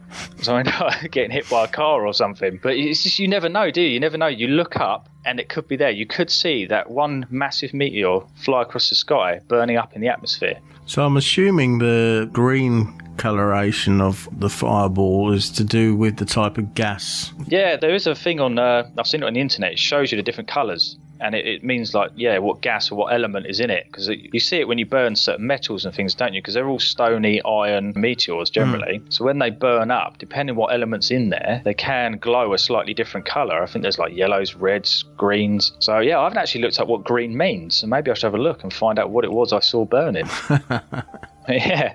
So anyway, off, off of my story, this year, is it going to be any good? The moon is kind of in the way. It is up, because if you have a full moon on the night, it will wash out the fainter ones and you won't see as many, which is why they always give you a range of, you know, they say, oh, it could be, you know, 50 to 100. And they're like, well, why is that? Well, if the moon's in the way, or, you know, there might be haze or clouds and things like that. So the moon's not too bad, so you should see quite a few. They peak on the 12th and the 13th of August, which means that those nights are the when you're going to see the most. That's when they're the most sort of hitting us. We're right in the middle of the dense part of the, the cloud. So they're the best nights to go out and have a look. And then from those dates back to the end of the month, it kind of dwindles out. So you've got the whole month really. So if we get a clear sky one night, we might be able to actually go out and have a look and see them. How do you find them? If you look in the sky to the east, which is pretty much the opposite side to where the sun sets, you should see a W in the sky. It'll be slightly lopsided, I think, towards the left a bit, but there's a W there, and that's a constellation called Cassiopeia. I'm sure most people have got iPhones now with it, you know, on their phones, where you can just put it up to the sky and find it there. And you'll see just below Cassiopeia is the Perseus constellation, and it's roughly in between those two, which is where the meteors will be coming from. But they will be flying from that point. They can go right across the sky, they can go down, left, right, but that's generally the area you kind of want to be looking. So I always say to people, get a reclining chair, a cup of tea, a hot chocolate, get the kids out in the garden or get fish and chips or something and go into a field and just lie there for half an hour, an hour. You might see, you know, 80 to 120 an hour if you're lucky, but the most I've ever seen is around 60 odd. But to see 60 meteors flying through the sky, which are the bits of comet that have been burnt off by our sun and have, you know, hit Earth at that speed to burn up, to me, every one is just, it's amazing. Wow. Go out and have a look. It kind of shows you what our atmosphere actually does, doesn't it? Talk to NASA. what it does to their spaceships, let alone, you know, bits of rock that are tumbling down to us. Yeah.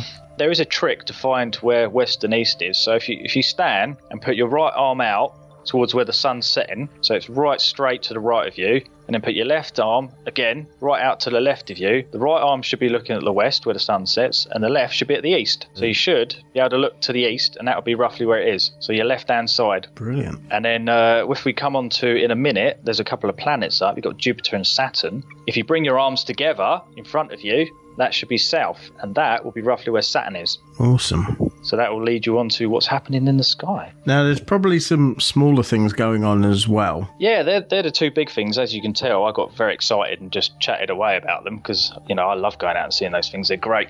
But yeah, there's there's always little things going on, and uh, I've got a little list. I did write a little list of what's happening in the sky in August. So we've covered the 12th and the 13th is when it's best to see the meteors. The 21st is the partial eclipse, which is always worth going out and to see, even though it's not going to be as good as America. It's always worth having a look. But yeah, as, as I mentioned, Jupiter and Saturn, they're both up at the moment. They are quite low in the sky, and we do just happen to be moving away from them in our orbit, so they're not at their best. But you can still get a great look because they're both going to disappear for a bit until next year because they're slowly, you know, they're slowly going down. So you've got to go out now and have a quick look at them. Jupiter will be to the west, so it's not too far from the setting sun. So when the sun sets, if you kind of look at, I always say a kind of a diagonal to the left, there'll be a white spot there, and that's Jupiter. Uh, there is later on, the, I always use the moon as a kind of guide. There's certain nights where the moon's close to the planets, so I say, look, look at the moon, and you'll see the planets there. There's a couple of them coming up. So you've got Jupiter to the west, and then just to the left of that, about south, you've got Saturn. But as I said, they are low. If you're looking through a telescope, they might be a little bit blurry and things. They won't be as good as you you know you might want them to be. But you can still go out and see Saturn's rings, Jupiter and its four moons, which you do see. You can see it through a telescope in a line, and they do move around the planet as well overnight. So you can go out and see them moving and changing, which is always good. Now, moving on a little bit, if you're an early bird, which I'm definitely not unless I've got work or a cup of coffee to get up to, uh, on the 16th of August, around about 7 or 8 a.m., you might be able to, with a, a, scope or some binoculars, see the moon move in front of a bright star. The bright star's in Taurus constellation. It's called, uh, I call it Aldebaran, but it might be called something different, but that's how I like to pronounce it. And it's just really a big red star that's in Taurus and it's kind of it's weird because it's during the day and there's not a lot you can do in astronomy during the day really but if you've got a pair of binoculars if you have a look at the moon about 7 or 8 o'clock you will see there's a slight star near the moon and the moon will move slowly in front of the star and make it disappear i don't think we're going to get to see it come out the other side because i think it would have set by then but it does just show you can actually see our own moon moving through the sky as well, past the star. So I think for me that's quite a cool thing to see, and it's something you can do during the day, so you don't have to be out at night. Just don't Sorry. be calling it Aldebaran. The amount of mistakes I make with Star Wars and stuff. And, oh. It's A L D E R B A R A N. so it's close to it, but not quite. Aldebaran, Uh, yeah. Aldebaran, Aldebaran. Aldebaran, I would have said, but yeah. Yeah. I call it Aldebaran. It's like Beetlejuice. It's Beetlejuice or Beetlegeese, they call it as well. But I like Beetlejuice because it's like the film, isn't it? Yeah. I've always known it as Beetlejuice, and then all of Yeah. a sudden, where did that come from? Why did Yeah. you call it that? Yeah. Then if you're around on the 19th of August, again, you're going to have to get up early in the morning, probably around about 5 o'clock, maybe 6. You will see the goddess of beauty in the sky, which is Venus. She'll be really, really bright. And just near her, an easy way to find her, not that you probably need to, because she's she is really bright. It'll be to the east again, roughly, where the sun's coming up. The crescent moon will be there as well. So you can see the crescent moon and Venus up in the sky. So it'll be a good point where you can actually find that planet. So then you'll be able to see Jupiter, Saturn, and Venus. So that's three of the planets already. And we're only about halfway through the month. So that's a great one to see. Now, on the 25th of August, Jupiter and the moon will be quite close. So if you couldn't find it before, on the 25th, go out, have a look at where the moon is, and you'll see a big white dot not too far from it. And that is the gas giant Jupiter. It's a great time to spot it because it, as I said, it will be disappearing probably by the end of the month or so. So we won't be able to see it anymore until next year. So if you want to see it, get out there now and have a look. Also, the planet that I hate to say the name of because there's always a snigger from someone. So I tend to say Uranus now. It is in Pisces the same night. And it's a great time to see it because as the moon's near Jupiter, it would have set and it's out the way. So we love that. When the moon's out the way, astronomers love it because it means that it doesn't wash anything out. So we can see galaxies, nebula, all the deep space sort of stuff, which is what my my scope is what I got it for. I wanted to see a galaxy. So yeah, you can actually see Uranus there as well. So it's in Pisces, and if you want to know exactly where it is, it will be put into the Facebook group that we've got there from our events page because that's what I try and do with pictures as well to help you find it. So you can have a look there and see it. Something I can't understand is like, right, we can declassify a planet into a dwarf planet, can't we? Don't go down that road. so surely, can't we just rename this planet? Yeah. Because although half of my school talk that I do does actually use Uranus jokes, Mhm. to make the kids laugh. So I'd have to rewrite it, but uh, you just you just can't say it, can you? No. Even now, how many times have I said it? I still want to laugh. and I don't know why. So, yeah, moving on anyway. Uh, the 29th, so towards the end of the month now, due to the moon's orbital period around Earth, we can often see it's up during the day sometimes. On this date, the 29th, get the kids out into the garden during the day and see if you can spot the first quarter moon in the sky. It does look, I love it in the day because it looks like something out of Star Wars, isn't it, or something? There's actually like a moon or a Death Star Yeah. up Yeah. in the sky during the day. and it's great to see. So, yeah, you can do that during the day, get some binoculars on it. And then this one's probably more for sort of like the more specialist astronomer, but you can use binoculars. On the 31st, so the last day, there is an asteroid called NEO or 3122 Florence. They always give them cool names. Apparently, going to be bright enough for you to watch as it passes kind of through the star field and through the stars over a few nights' time because they move quite slowly through. And it's said that you can actually see it with binoculars. So it's going from the constellation Aquarius to Delphinus, which apparently I think is just a dolphin, which is quite cool. Mm-hmm.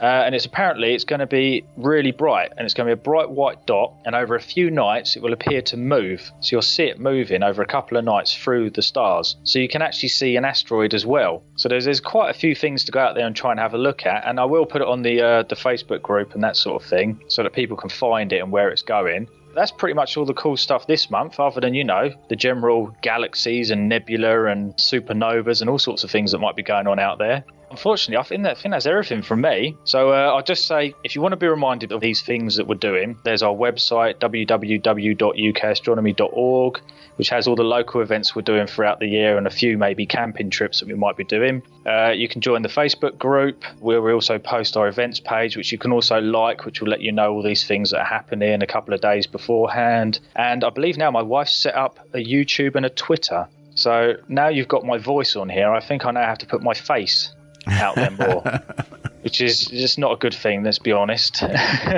Well, Ross, thanks for coming on the show today. to be on the show and to listen to you guys, I've, I've heard your show, it's really, really, really good, and I'm honoured to be here. If you're willing to, we would love to have you on on a, on a regular basis, if that's all right with you. Yeah, yeah, of course it is. Yeah, as long as you, you're happy with my work. yeah, well, this is my first podcast, so you know it's kind of a bit weird sitting here with headphones on, talking to a computer screen. But I'm sure I'll get better at it. you, you get used to it, trust me. Yeah, yeah, yeah. If you'd have me, I'd love to. I mean, if it gets more people out looking up, why not? Awesome. Well, thanks again, Ross, and we'll speak to you again soon. Yeah, clear skies. So that was Ross Hockham from UK Astronomy Group. We now have a resident astronomer. Nice. Yeah, his photograph will be going up on our All About Us page under the title Resident Astronomer. Ross gets really passionate about what he talks about, and yeah, it's really worth going to the UK Astronomy Group page on Facebook. There's always stuff going on.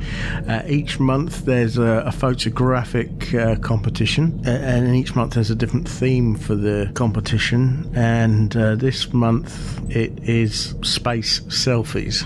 So it's a selfie in a space related photograph. There's been some really good ones. Uh, my one that I submitted wasn't technically a selfie, but it was on a timer.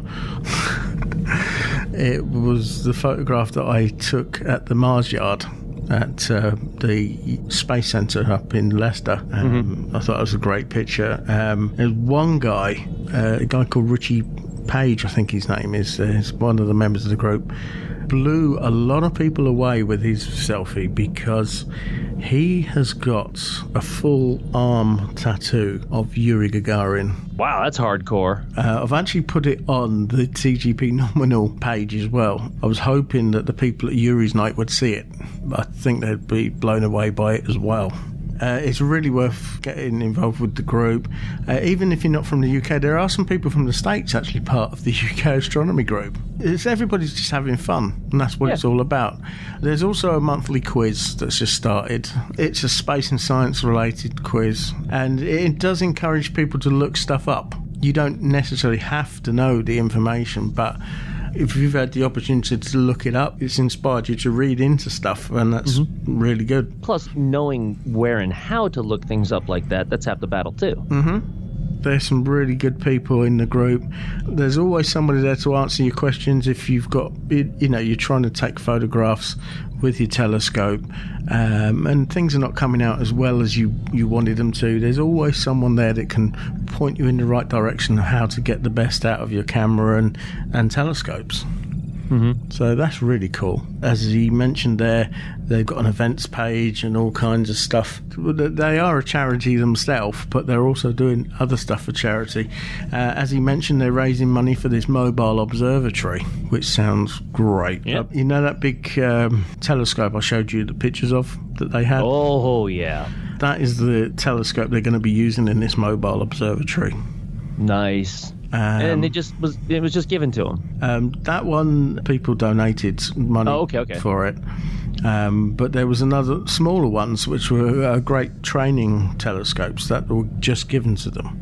I mean, we're talking awesome. two hundred and fifty pounds worth of telescope, That is so cool. and they've got ones there that they've you know they can show people how to do different things and get kids involved in stuff.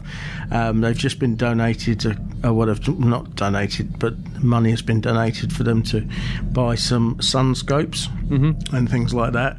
We were talking a little bit about what's next after the observatory, but there's still a long way to go money wise. He said, I think it was about Right. fifteen hundred pounds they've raised so far for the mobile observatory, and they've got to raise something like six or seven thousand pounds for it. So that's the the cost of the the van. And you know what you need for the upkeep, for the insurance, and all that kind of stuff. Mm-hmm. But the next thing that he's thinking about is one of those inflatable planetariums, Oh yeah. which would be a, a, a nice little add-on Mm-hmm. for when they go do these outside events and things. But if it's bringing kids on board and getting them interested in um, astronomy, that's fantastic. Um, there was a post on their page today which got quite emotional about. As a little kid said to his mum, "Can you read me a, a, a bedtime story?" And she said, "Well, what book do you want me to read from?" And it was one of these like Usborne book of astronomy. And he said, "Well, can you tell me about the planets?" Nice. And I thought, yeah, I love that.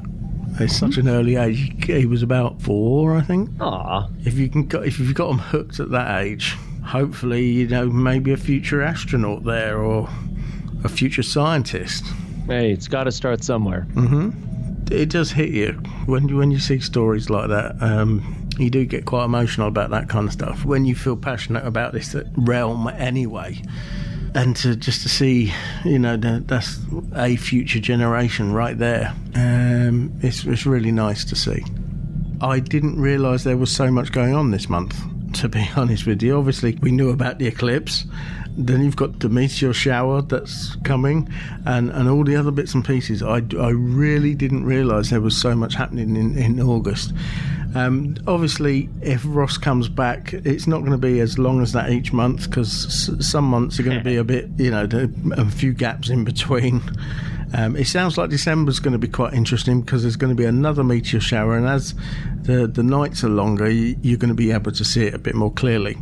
So, looking forward to possibly seeing some fireballs. Well, you got your little, you know, pinhole, please. well, at least for a colander, you can get multiple suns. Yeah, but you know, we got all 50 states ready to be printed off on 3D printing. Because we're America. Spamhead Productions are a small independent sound recording company based in rural Hertfordshire. We specialise in creating content for all your podcasting needs, whether it be field recordings, vox pops, or capturing the atmosphere during social events. Editing is a very time consuming job, so Spamhead Productions are on hand to take away some of the burden for you. Just advise us on how you'd like your content to sound, and we will do the rest. We can even help you design and manage a website for your podcast too. Visit us now, spamheadproductions.weebly.com. That's spamheadproductions.weebly.com.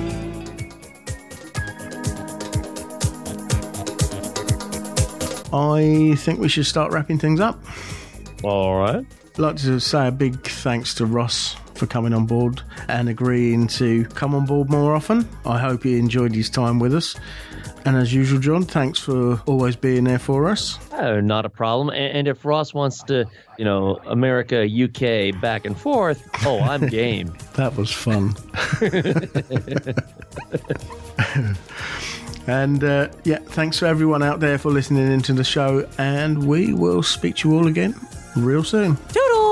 Well, that about wraps it up for this episode of TGP Nominal. Be sure to visit tgpnominal.weebly.com for the show notes for this or any other episode. Just look for the relevant tab on the menu. Let us know what you think of the show Send an email to garbagepod at virginmedia.com. because Your input is our output. Or you can use the social media icons at the top of the page that include Twitter and Facebook. If you would like to subscribe to any of our podcasts, you can do so via iTunes, the RSS feed, and also Stitcher and TuneIn on demand radio. Don't forget to rate and review us. You can find links on all our podcast pages. If you like what we're doing here, then why not buy us a pint by clicking on the donate button on any of the podcast pages. And don't forget to spread the word about us.